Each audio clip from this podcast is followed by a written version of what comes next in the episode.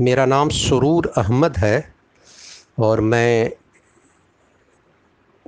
India में एक पटनी, पटना एक जगह है। वहाँ बेस्ड हूँ, एक फ्री लांस जर्नलिस्ट हूँ। पहले कि ये एक इंग्लिश अखबार में काम कर चुका हूँ Times of India Asian Age वगैरह में। मैं एक सीरीज़ ऑफ़ लेक्चर्स शुरू करने जा रहा हूँ आज 18 मई से। ये लेक्चर्स कोई रिलीजियस या कोई ऐसे हल्के फुल्के कोई पॉलिटिकल इश्यूज़ वगैरह पर जो आजकल चला हुआ है नॉन सीरियस या मजहबी बहुत सा चीज़ चला हुआ है तकारीर वगैरह यूट्यूब पर या ओवर सिंप्लीफिकेशन ऑफ़ हिस्ट्री वगैरह कर देते हैं लोग, उस पर बेस्ड नहीं है, बल्कि कुछ सीरियस इशू जो नेशनल हो इंटरनेशनल हो और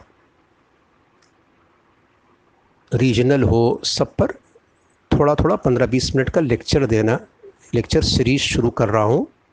और शायद आप लोग उसे पसंद करें। ये थोड़ा डिफरेंट एंगल रहेगा। जो चीज़ें हिस्ट्री में या मीडिया में नहीं उठाई जा रही हैं, वो एस्पेक्ट्स जो इग्नोर होने हैं, लेकिन बहुत ही इम्पोर्टेंट है। With global audience in mind मैं उसको टेकअप करूँगा। मेरे साथ एक ड्रॉबैक है, मैं बार बार बताता रहूँगा कि मैं इसको पढ़ नहीं रहा हूँ। या कोई पॉइंट्स नहीं देख पाऊँगा, या कोई डेटा वगैरह एकदम टू द स्पेसिफिक नहीं रहूँगा कि चूँकि हमें नज़र नहीं आता है। मेरे विजन प्रॉब्लम है तो मैं थोड़ा रुक रुक ही कर और मेरे एक सोच सोच कर एक पॉइंट वाइज चीज़ को डिस्कस करूँगा। तो you will have to bear with me तो हम आज शुरू करने जा रहे हैं फ्रांस का इलेक्शन जो सदारती या प्रेसिडेंशियल इलेक्शन जो 24 अक्टूबर को 24 अप्रैल को अभी लास्ट ईयर हुआ, जिसमें कि मैरिन ली पेन की राइटिस पार्टी बहुत तेज़ी से मर्ज की 41.5 परसेंट वोट लाई और सेंट्रिस इमैनुअल मैक्रोन की पार्टी जो लास्ट टाइम छियासठ परसेंट का राउंड वोट लाई थी, इस बार अंठावन पॉइंट पाँच परसेंट वोट लाई। फ्रांस का इलेक्शन में इसलिए ले रहा हूँ इंटरनेशनल इशू को क्यों लूँ भाई? ठीक है ग्लोबल ऑडियंस मेरे सामने है, लेकिन इंटरनेशनल इश्यूज़ ले रहे हैं कि फ्रांस एक बहुत ही इम्पोर्टेंट कंट्री आज के दिनों में है पॉलिटिकली और उसकी दिलचस्पी वहाँ कुछ भी होता है तो दूसरे दुनिया में भी जहाँ फ्रेंच रूल नहीं भी रहा है कॉलोनियल पावर जैसे इंडिया है तो उस जगह पर भी इसकी अहमियत है। लोग सुनते हैं और उसके ख्वाहिशमंद रहते हैं। इसलिए कि फ़्रांस गवर्नमेंट कुछ ऐसी चीज़ों के लिए जानी जाती है, स्टैंड लेती रही है, जो कि बहुत यूनिक है। कहने को बहुत लिबरल और सेकुलर बहुत स्ट्रिक्टली सेकुलर कंट्री है जहाँ आप हिजाब कर सकते हैं। मैंने क्रॉस नहीं जो यहूदी लोग यूश लोग जो टोपी पहनते हैं, गोल वो नहीं सरदाजी पगड़ी नहीं, ये मतलब तरह तरह की चीज़ें अक्सर न्यूज़ में रहती है। और फ्रीडम का नाम पर जिस पर भी आप सटायर कर दीजिए। हालाँकि गलत है कि जो लोग भी अटैक करते हैं उसको और टेररिस्ट एक्टिविटी करते हैं, वो भी गलत है, वो तो सरासर गलत है। लेकिन वहाँ इतनी फ्रीडम है कि जिसको साहब आप जो भी आप सटायर कर दीजिए लैम्पून कीजिए कैरिकीचर कीजिए, उसकी इजाज़त है। मैं अभी फ्रांस को इसलिए टेकअप कर रहा हूँ कि राइटिस्ट टेंडेंसीज़ बहुत राइज कर रही है वहाँ। मैं जब राइटिस्ट बोलता हूँ तो सिर्फ़ rightist party, Marine Le Pen की पार्टी के बारे में, नेशनल रैली जो पार्टी है, उसके बारे में नहीं बोलता हूँ। बल्कि लेफ़्ट लीनिंग राइटिस्ट और सेंट्रिस्ट पार्टी भी जो है खुद मैनुअल मैक्रोन साहब भी कितने इन पर जो एलिगेशन लगाया जाता है कि ये भी मोर और लेस वही लाइन लेते हैं। ज़ाहिर सी बात है, वो कंट्री में वही करेंगे जो कि पॉपुलर सेंटिमेंट होगा। फ्रांस एक ऐसा मुल्क है जो कि हम क्लेम करता है कि हम डेमोक्रेसी के फ्रांस इंग्लैंड और अमेरिका की हम नर्सरी ऑफ़ डेमोक्रेसी हमारे यहाँ से डेवलप की है। बहुत सारी खूबियाँ हैं और मैं कहता हूँ कि मोनार्की और डिक्टेटरशिप से नो डाउट डेमोक्रेसी अच्छी है। लेकिन मैं साथ साथ और बहुत वेस्ट की चीज़ों को बहुत ज़्यादा पॉजिटिवली हाईलाइट कर दिया गया डेमोक्रेसी की कि वहाँ बहुत बड़ी डेमोक्रेसी है, बहुत तरक्की कर रहा है, बहुत अचीवमेंट है। एक्चुअली है। लेकिन उसके नेगेटिव साइड्स भी है जो कि हम शायद नहीं जानते हैं, या हमको नहीं कॉन्शस किया जाता उसके बारे में। तो अब फ्रांस को आप ले लें। फ्रांस वो मुल्क है जहाँ 1789 में रिवॉल्यूशन आया, वहाँ बात हुई लिबर्टी फ्रैटर्निटी इक्वलिटी ये वो मुल्क है, जहाँ फ़र्स्ट रिपब्लिक 1792 में और बात की गई रिपब्लिक किंगशिप हटा करके यूरोप में उस ज़माने में छोड़ दीजिए दूसरे ममालिक। दूसरे बहुत दूसरे मुल्क तो वर्ल्ड के बहुत डेवलप बहुत से एंशंट पीरियड में भी रह चुके थे। डिफरेंट सोसाइटीज़ मैं यहाँ पर उसको गिनने नहीं जा रहा हूँ। लेकिन यूरोप के लिए मिडिवल यूरोप के लिए या मॉडर्न यूरोप के लिए एक बहुत बड़ा डेवलपमेंट कहा गया था। लेकिन खुद वही मुल्क, कुछ ही दिनों के बाद नेपोलियन नाम का डिक्टेटर आ जाता है, वो रिपब्लिक ख़त्म हो जाता है। फिर second republic mid eighteen nineteen century में होता है। फिर एटीन सेवेंटी में वो ख़त्म हो जाता है। फिर 1870 में थर्ड रिपब्लिक बनता है 1940 फिर वो ख़त्म हो जाता है। रिपब्लिक मत है जहाँ सदर हो गवर्नमेंट हो ये हो, वो डेमोक्रेसी है, ये वो मनारकी नहीं है। लेकिन 1940 में फिर वहाँ डिक्टेटरशिप आ जाती है। जर्मन इन्वेजन के बाद जर्मन कब्ज़ा के बाद। और फिर पैंतालीस छियालीस के बाद, जो चवालीस के बाद जो री दोबारा जर्मन हारते हैं तो पॉलिटिकल इंस्टेबिलिटी आती है। ऐसी आती है कि छियालीस से लेकर अंठावन तक में बारह साल में तो पता नहीं बीस, इक्कीस सरकारें आई गई। और फिर थर्ड रिपब्लिक जो छियालीस से बना अंठावन आ कॉपी कोलेप्स कर गया, वो ख़त्म हो गया। फिर फिफ्थ रिपब्लिक बना फोर्थ रिपब्लिक ख़त्म फिफ्थ बना। हम लोग थर्ड वर्ल्ड कंट्रीज़ में, ख़ास करके हम लोग माले फॉर इंस्टेंस हम लोग सब कॉन्टिनेंट के लोग हैं। यहाँ डेमोक्रेसी की बात करता हूँ। मैं ये नहीं कहता हूँ कि इंडिया बहुत अच्छी डेमोक्रेसी है, या पाकिस्तान में, श्रीलंका में भी खराबियाँ सब जगह है। लेकिन हम लोग बहुत ज़्यादा अपोलोजेटिक हो जाते हैं और अपने ही इसको बहुत ब्लैकेस्ट ऑफ़ कलर्स में पेश पेंट करने लगते हैं। खुद अभी हाल से पॉलिटिकल डेवलपमेंट पाकिस्तान में हुआ। हम उसको फिर अब वंस अगेन कर रहा हूँ अप्रिशिएट नहीं करता हूँ। श्रीलंका का भी अप्रिशिएट नहीं कर रहा हूँ डायनेस्टिक रूल को। लेकिन हम वेस्ट का भी तो या वेस्ट या वेस्ट या डेवलप्ड कंट्रीज़ का भी तो बात करूँ, जहाँ पचहत्तर साल में पचहत्तर गवर्नमेंट आती हैं और जाती हैं, हम उसका कभी डिस्कस नहीं करते हैं। हम तो ये नहीं कहते हैं कि भाई छः आदमी मारे गए लास्ट ईयर अमेरिका, जो बेस्टर्न ऑफ़ डेमोक्रेसी है, उसके पार्लियामेंट पर कहिए कैपिटल हिल पर छः आदमी मारे गए, वहाँ का प्रेसिडेंट कहता है कि हम हारे हैं, लेकिन नहीं हटेंगे। और जब वो प्रेसिडेंट 2017 में जीतता है 16-17 में तो कहा जाता है कि नहीं, उसको रशिया के इन्फ्लुएंस से रशिया ने जिता दिया है। तो क्या मज़ाक नहीं है? ये क्या कोई अफ्रीका का छोटा मोटा मुल्क है? ये वेस्ट की डेमोक्रेसीज़ है laughing stock of the world हैं आप, लेकिन आप डेमोक्रेसी की बड़ी बड़ी बात करते हैं। जितनी अचीवमेंट है उतनी हाईलाइट हाँ उसके डेमोक्रेसी का दूसरा पहलू ये भी है कि बहुत सी आज़ादियाँ मिली, लेकिन आज़ादियाँ दूसरे ममालिक में भी साथ साथ थीं, जहाँ बादशाहत थी, जहाँ दूसरे मोड ऑफ़ सिस्टम है वर्ल्ड में, वहाँ भी आज़ादियाँ रही हैं, ऐसी बात नहीं है जो कि ये सिर्फ़ वेस्ट क्लेम करते हैं कि मेरी ही सब चीज़ है। आपके यहाँ तो बीच में बड़े बड़े फेस मैं तो खुद फ्रांस का बता दे रहा हूँ। फ्रांस में इधर 1968 के बाद थोड़ा सा पॉलिटिकली ठीक रहा।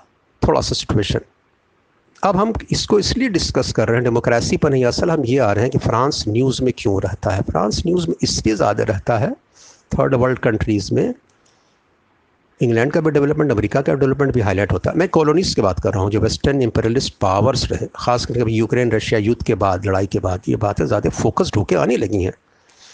फ्रांस वो मुल्क है जहाँ सबसे ज़्यादा गालबन, सबसे ज़्यादा गालबन, सबसे ज़्यादा इसका इंट्रैक्शन मुस्लिम ममालिक से रहा उस दौर में जब वो कॉलोनियल पावर था, या मुसलमानों से रहा हम समझते हैं किसी हद तक वो ब्रिटेन से भी ज़्यादा रहा यहाँ तक कि फ्रांस को इंग्लैंड छोड़िए, जब जो नाइनटीन, एटीन सेंचुरी में यहाँ तो टीपू सुल्तान और हैदर अली से भी फ्रेंचों का कंटैक्ट था, बल्कि वो काम करते थे बजाबता चूँकि उनको इंग्लैंड से इंटरेस्ट क्लैश करता था, तब बहुत सारे उनके डिफेंस में भी थे, ये थे। अफ्रीका के northern Africa central Africa sub Saharan Africa के बहुत बड़े ममालिक में मुस्लिम था कंट्रोल था। मैं इसलिए ला रहा हूँ, मुसलमान ख़ास के ला रहा हूँ, मैं सबकी बात लाऊँगा, लेकिन इसलिए कि आज वो फ्रांस बात करता है लिबरलिज्म और हिजाब और मुस्लिम वैल्यूज़ और ये, वो, ये क्या है? हम लिबरल वैल्यू सेकुलर वैल्यू की बात करते हैं। तो वो कंट्री जिसकी इतनी डिपेंडेंसी रही है मैंने जितना वो डिपेंडेंट रहा है सॉरी डिपेंडेंट रहा है, वो अपने इसके लिए एग्जिस्टेंस के लिए, मैं ज़ोर से बोल रहा हूँ, अपने एग्जिस्टेंस के लिए, उन मुसलमान ममालिक पर वो आज बात करे लिबरलिज्म की तो वो कुछ अजूबी लगती है। मैं इस तरफ़ आपको ड्रॉ कर रहा हूँ टेंशन ख़ास के कर रहा हूँ, जो कि बहुत सारी फैक्ट्स हिस्ट्री की एकदम ब्लैकआउट कर दी जाती है। देखिए, जब फ्रांस पर 1940 में, उनतालीस वाले कहिए जब फ्रांस ने, फ्रांस और इंग्लैंड ने, जर्मनी ने जब पोलैंड पर अटैक किया तो फ्रांस और इंग्लैंड ने जर्मनी पर युद्ध घोषित कर दिया। इसलिए घोषित कर दिया। जर्मनी ने नहीं शुरू किया है। जर्मनी ने पोलैंड पर शुरू किया था।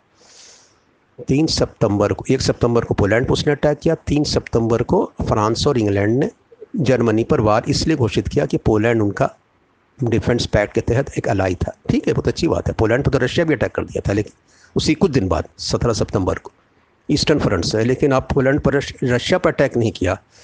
रशिया ने फिनलैंड पर भी अटैक किया, अब रशिया पर अटैक नहीं किया, लेकिन अब जर्मनी पर अटैक किया। ये सोचते हुए कि इसको ख़त्म कर देंगे इतफाक़ से आप नहीं ख़त्म कर पाए। नतीजा ये हुआ कि जून 1940 आते आते तक, फ्रांस तो पोलैंड को तो खा ही गया।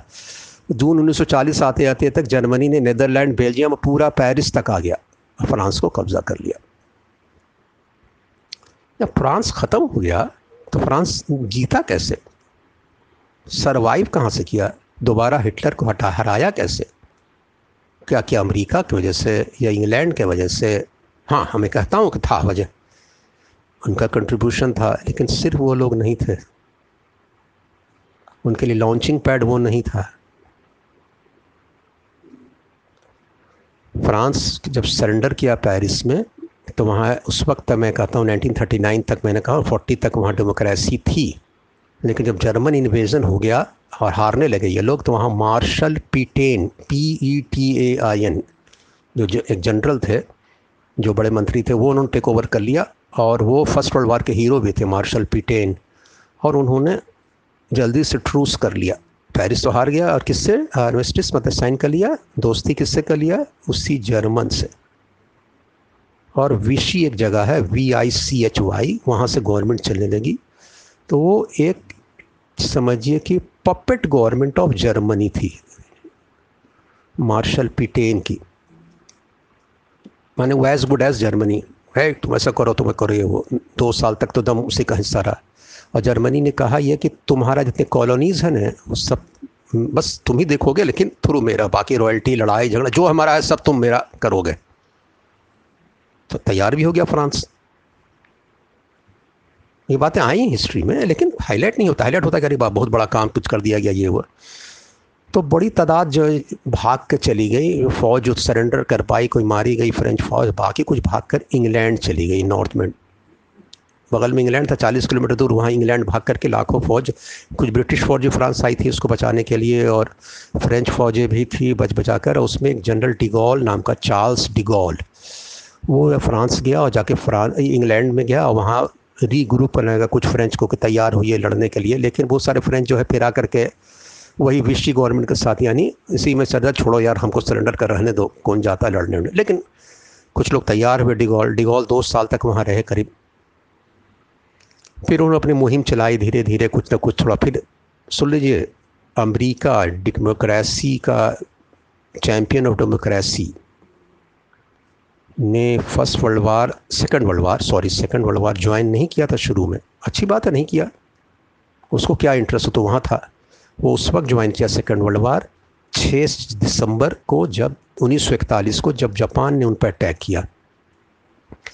जब जापान ने उन पर अटैक किया, सवा दो साल के बाद तब उन्होंने लेकिन एक एक बात और जो छुपी हुई, वो ये कि जब हिटलर ने कब्ज़ा किया पेरिस पर, और फिर मार्शल पिटेन की गवर्नमेंट बनी, विशी गवर्नमेंट, मैं कह रहा हूँ विशी तो उसको रिकोगनेशन कई एक मुल्क चकालबन चालीस मुल्क ने दिया, उसमें यूनाइटेड स्टेट्स ऑफ़ अमेरिका भी था। यानी dictator country puppet dictator Hitler तो है ही है हिटलर का जो पपेट था डिक्टेटर उसको भी आप रिकोगनाइज़ किया।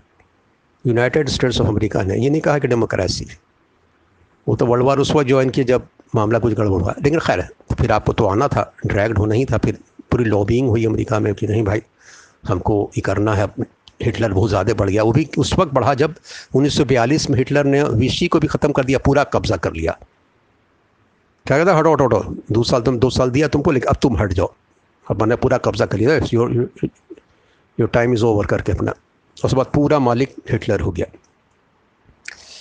तब अमेरिका जो है और इंग्लैंड जो है पूरी तौर पर मदद थोड़ा सा Charles de Gaulle Charles de Gaulle England से मूव कर गए अपने को। अफ्रीकन कंट्री में चूँकि मेडिट्रेनियन से उनको लगा सूट ज़्यादा किया, मुहिम चलाने का, सदन फ्रांस से घुसने का, अमेरिका की मदद से और उससे उससे।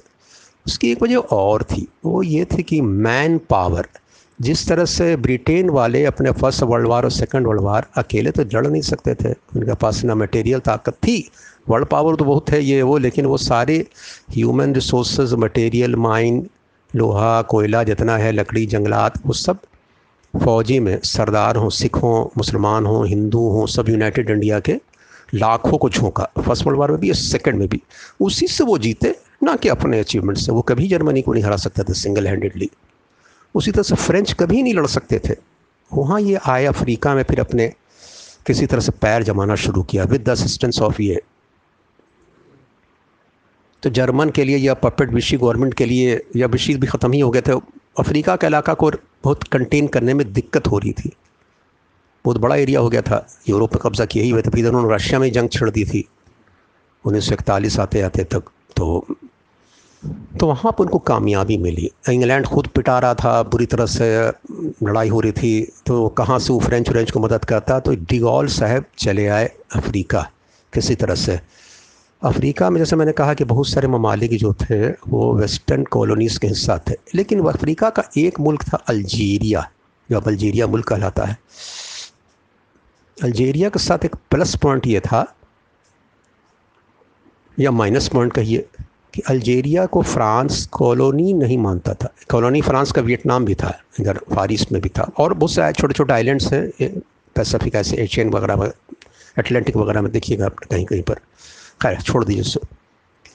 अल्जीरिया को वो अपना इंटेग्रल पार्ट ऑफ़ फ्रांस माँगता था। जो अल्जीरिया मुस्लिम डोमिनेटेड, मुस्लिम तो 1830 में जब कब्ज़ा किया था, एटीन में, फ्रांस ने पहले तो मुस्लिम एरिया था, ओटोमन किस्सा भी रहा और बुरा उसकी पुरानी हिस्ट्री को हमको अभी नहीं डिस्कस करना है। तो कुछ दिन के बाद, कुछ सालों के बाद, फ्रांस का वो इंटेग्रल पार्ट अल्जीरिया कहा जाने लगा है। Algeria was not a like other colonies ये बात बहुत समझ नहीं चाहिए अच्छे से हिस्ट्री की। जब बुरा वक्त आया तो आप उन्हीं के पास गए उस वक्त ना आपको वहाँ का हिजाब, ना वहाँ का कल्चर, ना वहाँ के काले या कलर्ड लोग। यानी कि आपको नज़र ही नहीं आया। आप वहीं गए। अफ्रीकन ममालिक से फिर आपने कैंपेन शुरू किया। इसीलिए आप 41 से 43 तक 1941 से 43 तक नॉर्थ अफ्रीकन कैंपेन्स जहाँ यूरोप के बाद, ये बल्कि यूरोप से बड़ी जंग कहा जा सकता है। जनरल रोमील जो इटालियन जर जर्मन और इटालियन फोर्स का कमांडर उधर जनरल मोंटगोमेरी में हुआ। ये पूरी जंग इजिप्ट से लेकर के मोराको तक, खास कर लीबिया अल्जीरिया के आसपास में हुई। हज़ारों लाखों लोग मारे गए दोनों तरफ़ से फौजियों के। लेकिन बैटल ग्राउंड कौन बना है? तबाही किसकी हुई? बर्बादी किसकी हुई? और कैनन फॉर्डर यानी फ़ौज कौन थे? वही मुसलमान, वही ब्लैक या वही ट्राइबल वही अफ्रीका के अफ्रीका के क्रिश्चियंस जो भी हो, जो आबादी एबॉरिजिनल थी। और तो मुसलमान ही था नॉर्थ अफ्रीका तो पूरा मुसलमान ही इलाका था। उस वक्त आपको तो नज़र नहीं आया कि हम क्या हैं, क्या नहीं हैं। लिबरल वैल्यूज़ सेकुलर वैल्यूज़ चूँकि उसी के बदौलत आप फिर फ्रांस पर आए कब्ज़ा हुआ, नॉर्मंडी लैंडिंग हुई फिर अमेरिका, इंग्लैंड, ठीक है मटेरियल ये वो सब आया, लेकिन एक बड़ी तादाद इन लोग की थी, जो अनसंग हीरोज़ हैं। जिस तरह से इंडियन कंट्रीब्यूशन को उड़ाया जाता है, उसे African contribution Commonwealth countries contribution को उड़ाया जाता है या टोटली अंडर प्ले कर दिया जाता है। वेस्टर्न राइटर या हिस्टोरियन ये सब तो अचीवमेंट मेरा था। अब आइए बात तो अल्जीरिया फिर आज़ादी जब लड़ाई हो गई, ख़त्म, सेकंड वर्ल्ड वार 44 में दोबारा जीत गया, जर्मनी हार गया, और 45 आते आते यूरोप में पूरी लड़ाई ख़त्म हो गई। जापान वाला भी पंद्रह अगस्त को बम्बार्डमेंट छः और नौ अगस्त को बम्बार्डमेंट हुआ। आप लोग को मालूम है, पंद्रह अगस्त आते आते पैंतालीस में ख़त्म हो गई। इंटरिम प्रोविजनल गवर्नमेंट फ्रांस से बनी, जो चार्ल्स डिगोल जो मेडिन जनरल थे, वही डेढ़ दो साल चलाए फिर वो हट गए, फिर डेमोक छियालीस में आकर के फोर्थ रिपब्लिक जैसे मैं तस्करा किया था पहले, वहाँ बना, वो कंट्री चलने लगा। देखिए, क्या चलेगा? बारह साल में तो मैं कहा कि हर चार दिन पर सरकार आती थी, जाती थी, आती थी, जाती थी। लेकिन कहा गया कि फ्रांस बहुत डेवलप कर गया और बहुत ये हुआ फास्टेस्ट ग्रोथ रेट उस द्वारा तेरह सालों में इंग्लैंड भी डेवलप कर, भाई वो वो डेवलपमेंट, फ्रांस का डेवलपमेंट नहीं था। वो मार्शल प्लान के तहत और दूसरा ये कि अमेरिकन कॉरपोरेट हाउसेस जिनका बड़ा इंटरेस्ट था पोस्ट वार इकोनॉमी पर, और वो चाहते थे कंट्रोल वो पूरा गेम प्लान समझिए उसका। तो उन्होंने पूरा अपना रिकन्स्ट्रक्शन बल्कि इतना ही नहीं वार रेवेज वार से बुरी तरह बर्बाद इंग्लैंड और फ्रांस को। दे असिस्टेड इन मेकिंग फ़ौरन उनको न्यूक्लियर पावर बनाने। कुछ ही दिन वो न्यूक्लियर पावर ही बन गए। अरे भैया फ्रांस में न्यूक्लियर पावर कहाँ बन सकता था उस ज़माने में? लेकिन अकेले, लेकिन उनको तो बना दिया गया। उनकी तो वजह थी। हाँ सोवियत यूनियन है, ये है, वो इसलिए बैलेंस करें हाँ चलिए वो हो गया हिस्ट्री मैं उस पर नहीं फोकस कर रहा। हूँ फोकस अब हम आ रहे हैं। फोकस इस पर आ रहे हैं कि अल्जीरिया को इन रिटर्न कहा ये भाई कि 19 चूँकि अल्जीरिया तो मेरा हिस्सा है, आपका हिस्सा है, ये लिबरल और सेकुलर है, फ्रांस की बात कर रहा हूँ, या डेमोक्रेसी की बात। तब हम अल्जीरियन पॉपुलेशन को 1947 में उन्होंने सिटीज़नशिप एक तरह से दिया और वोटिंग राइट दिया है। तो भाई, आपका कंट्री था, आपका हिस्सा था तो उसको आप वोटिंग राइट क्यों नहीं दिए हुए थे? ये कौन सा डिस्क्रिमिनेशन है? वो बड़ा डिस्क्रिमिनेशन है कि कोई हिजाब लगावे या सरदार जी पगड़ी रखे कि टोपी पहने कि क्रॉस लगाए कि नहीं? Definitely that was a bigger discrimination और ये सब तो जिसको कहा था लिबरल चोचला है कि करें कि ना करें, हम प्यार खेचे कौन करें? भाई आप जैसे रहिए, जो कीजिए, कोई मसला नहीं है। आप तो ह्यूमन राइट्स का ये कर रहे थे, लेकिन आपको ये 47 में याद आया। वो भी in return to the contribution of Algerian people towards French victory in contribution to मैंने फ्रेंच विक्ट्री मैंने रिवाइवल या जर्मन डिफीट ये उसके इसमें एक दिया गया। बड़ी अच्छी बात है। तो भाई, जब ज़रूरत पड़ता था तो आपको इस सब नज़र नहीं आया फ्रेंच के लोग। अब जो कोई आप हो गए हैं, तब आपको लगता है कि ये हमारे यहाँ हैं, ये पारासाइट्स हैं, ये ये जो फ्रेंच हैं, ये काले हैं, या ट्राइबल हैं, या जो ये सॉरी अल्जीरियन है, ये लीबियन है, या तुनिसियन ये जितने लोग हैं। भाई, इनको तो आप मार करके ख़त्म ही कर दिया था, ये जो भी था। जब हुकूमत थी, लेकिन जब वही मरने लगे तो आप उनके यहाँ गए, उन्हीं से रिसोर्स लिया, उन्हीं को आपने, जो आज भी आप करते रहते हैं। बात ये अब ये है कि धीरे धीरे पैंतालीस के बाद चूँकि फ्रांस वीक हुआ तो यहाँ मूवमेंट चलने लगे आज़ाद। जैसे ब्रिटेन के बाद इंडिया इंडिया को किया गया आज़ाद, ये वो तो हर जगह फ्रेंच का। वियतनाम उठा गए, अब क्या फ्रांस कॉलोनी नहीं रहेगी अब जाइए आप लोग, अपना अपना दौर ख़त्म। पैंतालीस से लेकर चौवन तक वहाँ जंग होती रही फ्रांस वर्सेस। फ्रांस को फिर याद है नहीं, हमको कब्ज़ा करना है। अरे भाई, अपने कंट्री तो पूरी तबाह हो रही है। तो फ्रांस तो फ्रांस कहाँ से करता? फ्रांस फ्रांस में दम नहीं था। तो अमेरिका आ गया उस वक्त। अरे नहीं, आवेंगे तो कम्युनिस्ट आ जाएगा वियतनाम में। और चौवन के बाद अमेरिका डायरेक्ट आ गया। चौवन से पचहत्तर तक अमेरिका वियतनाम पर जितना जुल्म किया बम्बार्डमेंट किया, उसके तो वो एक पचासों लेक्चर हम कर रहे हैं ऐसा साथ भी कम है। ये हिस्ट्री है। उसके बाद दूसरे ममालिक भी सब सहारन कंट्री के आज़ाद ही आज़ादी हासिल किए। फ्रांस से तो कोई बेल्जियम से तो कोई इंग्लैंड से तो ये वर्ल्ड वार टू के बाद ये फिर कब्ज़ा करना चाह रहे थे, लेकिन सर ख़त्म हुआ, सब गए गए अपना सबका। ये हिस्ट्री है। आप सेकेंड वर्ल्ड वार के हारने के बाद, जीतने के बाद आपने उसको किया है। लेकिन फ्रांस एक वैसा मुल्क है जो कि पॉलिटिकल, उसमें स्टेबिलिटी हमेशा ही में बताया कि उन्नीस सौ अंठावन तक इतनी सरकार आती जाती रही। इसका फ़ायदा भी समझ उठाते हुए लोग को और फ़ायदा मिल, मौका मिला और लोग आज़ादी की कॉलोनीज़ में चला। तो उन्नीस सौ चौवन में अल्जीरिया में भी शुरू हो गया, जो कि बासठ तक रहा। अल्जीरियन वॉर ऑफ़ इंडिपेंडेंस उसमें बहुत मारा मार हुआ, बहुत लाखों लोग, दस से पंद्रह लाख लोग मारे गए, अल्जीरियन हज़ारों फ्रेंच मारे गए। आपस में भी लड़ाई हुई, ये हुई, आखिरकार अल्जीरिया आज़ाद हुआ। ऑल दिस बिकॉज़ कि फ्रांस में पॉलिटिकल अनारकी रही, मिलिट्री इंटरवेंशन 1958 में, फिर वो कुछ हुआ, फिर चार्ल्स डिगॉल जो कि 46 के बाद पॉलिटिक्स से समझिए, एक तरह से अलग ही हो गए थे। 59 वो प्रेसिडेंट बनते हैं फिफ्थ रिपब्लिक बनता है प्रेसिडेंशियल सिस्टम आता है। वो, लेकिन 1968 आते आते फिर फ्रांस जो है डिस्टेबलाइज हुआ और आज का नतीजा ये हुआ कि डिगॉल साहब को भागना पड़ा। वही चार्ल्स डिगॉल और कहाँ भागे? जिस तरह से राजेंद्र महेंद्र महेंद्र राजा पक्से अभी श्रीलंका का प्रेसिडेंट कहा जाता है कि वो तमिल एरिया में भाग के रहा है अपने जो जिन तमिलों को मरवाया था। क्रश किया था। उसी तरह से डिगोल भागे, जब अपने कंट्री में पॉलिटिकल इंस्टेबिलिटी आई, नौ साल हुकूमत करने के बाद 59 से 68 तक तो जर्मनी भागे। जिस जर्मनी के ख़िलाफ़ सेकेंड वर्ल्ड वार और first world war first world war में सेकेंड लेफ्टिनेंट थे। तो ये एक बात सामने आई कि फिर वहाँ भागे, फिर किस तरह से 68 में फिर फ्रांस गड़बड़ाया, फिर बल्कि एक बहुत मशहूर बात है कि डिगोल ने एक बार कहा था कि फ्रांस जो है, वो इनहेरेंटली इनहेरेंटली अनगवर्नेबल कंट्री है। इसलिए अभी 2018 तक भी येलो वेस्ट मूवमेंट ये वो, यानी फ्रांस में मूवमेंट्स वगैरह अक्सर होते रहते हैं। अब मेरी बात यहाँ पर समअप करने से पहले ये बता देता हूँ, चाहता हूँ कि जिन कंट्री जिस नेशन जो इतना बोस्ट करता है और liberal values secular values democracy justice और जो कहता है कि हम नर्सरी ऑफ़ डेमोक्रेसी रहें, वो जब बुरा वक्त आता है, तब तो उस उस जगह पहुँचता है। वह उसी जगह की मदद देकर वहाँ पर ये होता है। लेकिन जब अच्छा वक्त आता है तो छोड़िए वहाँ के लोगों को। वोटिंग राइट, वहाँ के जो फुटबॉलर भी जो होते हैं, प्लेयर्स भी जो होते हैं, वो भी आकर के आपके यहाँ आके रहते हैं, या आए हुए हैं, क्योंकि एक ही कंट्री का हिस्सा था आपका ओलनीस थी तो आठ दस परसेंट करीब ब्लैक्स हैं। वो ब्लैक्स मुस्लिम भी हैं वो ब्लैक सब सहारन कंट्री के क्रिश्चियन भी हैं, ट्राइबल भी हैं। मुसलमान कुछ ज़्यादा हैं ऑबियस तो ये बड़ी तादाद है।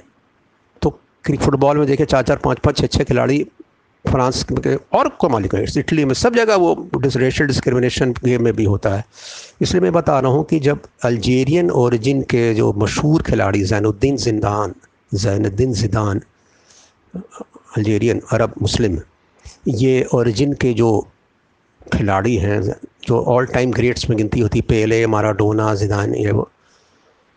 ये 1998 में फ्रांस को जो पेरिस में ही फ्रांस में जो वर्ल्ड कप हुआ था फुटबॉल का, उसको जिताने में सबसे अहम तरीन रोल प्ले किया था, ब्राज़ील के ख़िलाफ़ फाइनल में। तीन में दो गोल, पहला दूसरा गोल वही मारे थे।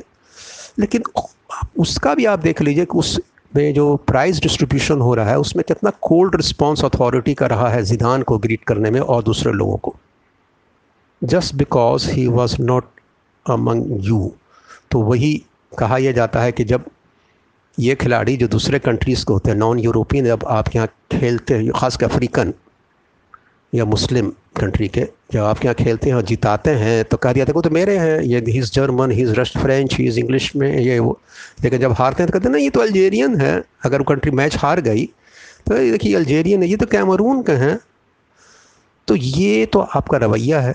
तो मुझे सिर्फ़ ये समअप करना कि क्या लिबरल वैल्यूज़ ये ज़्यादा है कि टोपी पहनना और किसी पर सटायर कर देना या किसी बड़े लोग को हवा में किसी के भी हों इवन आपके रिलीजन के भी हों जैसे क्राइस्ट के भी हों तो क्या ये मज़ाक उड़ाना ऑब्वियस है ये ज़्यादा इंपॉर्टेंट चीज़ थी किसी को human rights value human rights का ये पामाली ना करना वॉलेशन नहीं करना, किसी को वोटिंग राइट देना, किसी को डिस्क्रिमिनेट ना करना, खिलाड़ी हो, जो कुछ भी हो।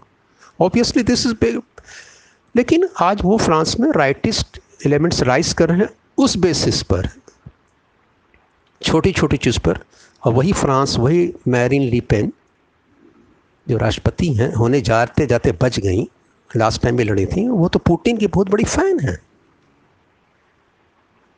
वो दो सत्रह में तो गई थी पुतिन उनको बहुत वेलकम किया था मॉस्को में। और अभी तक वो बोलती रही वो बोलती रही कि पुतिन ट्रंप और हम लोग तो बहुत बड़े ये एक ख़ास ये थे ग्रुप था हम लोग का राइट राइट राइटिस्ट लोग का, और ये वो। वो खाली यहाँ अभी बोल दिन कि यूक्रेन के मामले में थोड़ा सा उसने क्रॉस कर दिया लिमिट ये वो। ये भी मालूम होना चाहिए कि वही फ्रांस विशी गवर्नमेंट के ज़माने में विशी विशी जर्मन हज़ारों यहूदियों को मारा गया था। वे क्रिश्चियन फ्रांस, वो जर्मन को ब्लेम नहीं कर सकते हैं। पोलैंड में भी आप गौर कीजिएगा कि पोलैंड में सब जर्मन फौज ने यहूदियों को नहीं मारा था कब्ज़ा करने के बाद। बहुत सारे ये क्रिश्चियन जो लोकल लोग थे, उनको मौका मिल गया कि अरे, अब तो कुछ नहीं, मारो यहूदियों को। वहाँ के लोकल क्रिश्चियन कैथोलिक आबादी जो थी तो हिस्ट्री के कुछ एस्पेक्ट्स हैं जो कि पूरी ब्लैकआउट कर दी जाती है या टोटली अंडर प्ले कर दी जाती है। मैं उसी को लेकर आया हूँ। नेक्स्ट बार भी आता रहूँगा हर कुछ दिनों पर। आप लोग का फीडबैक मिलता रहेगा और अगर कुछ कमी बेशी रहेगी तो उसको हम डिस्कस करेंगे। हम्म, और नेक्स्ट टाइम उस वक्त तक आप लोग के लिए thank you very much bye bye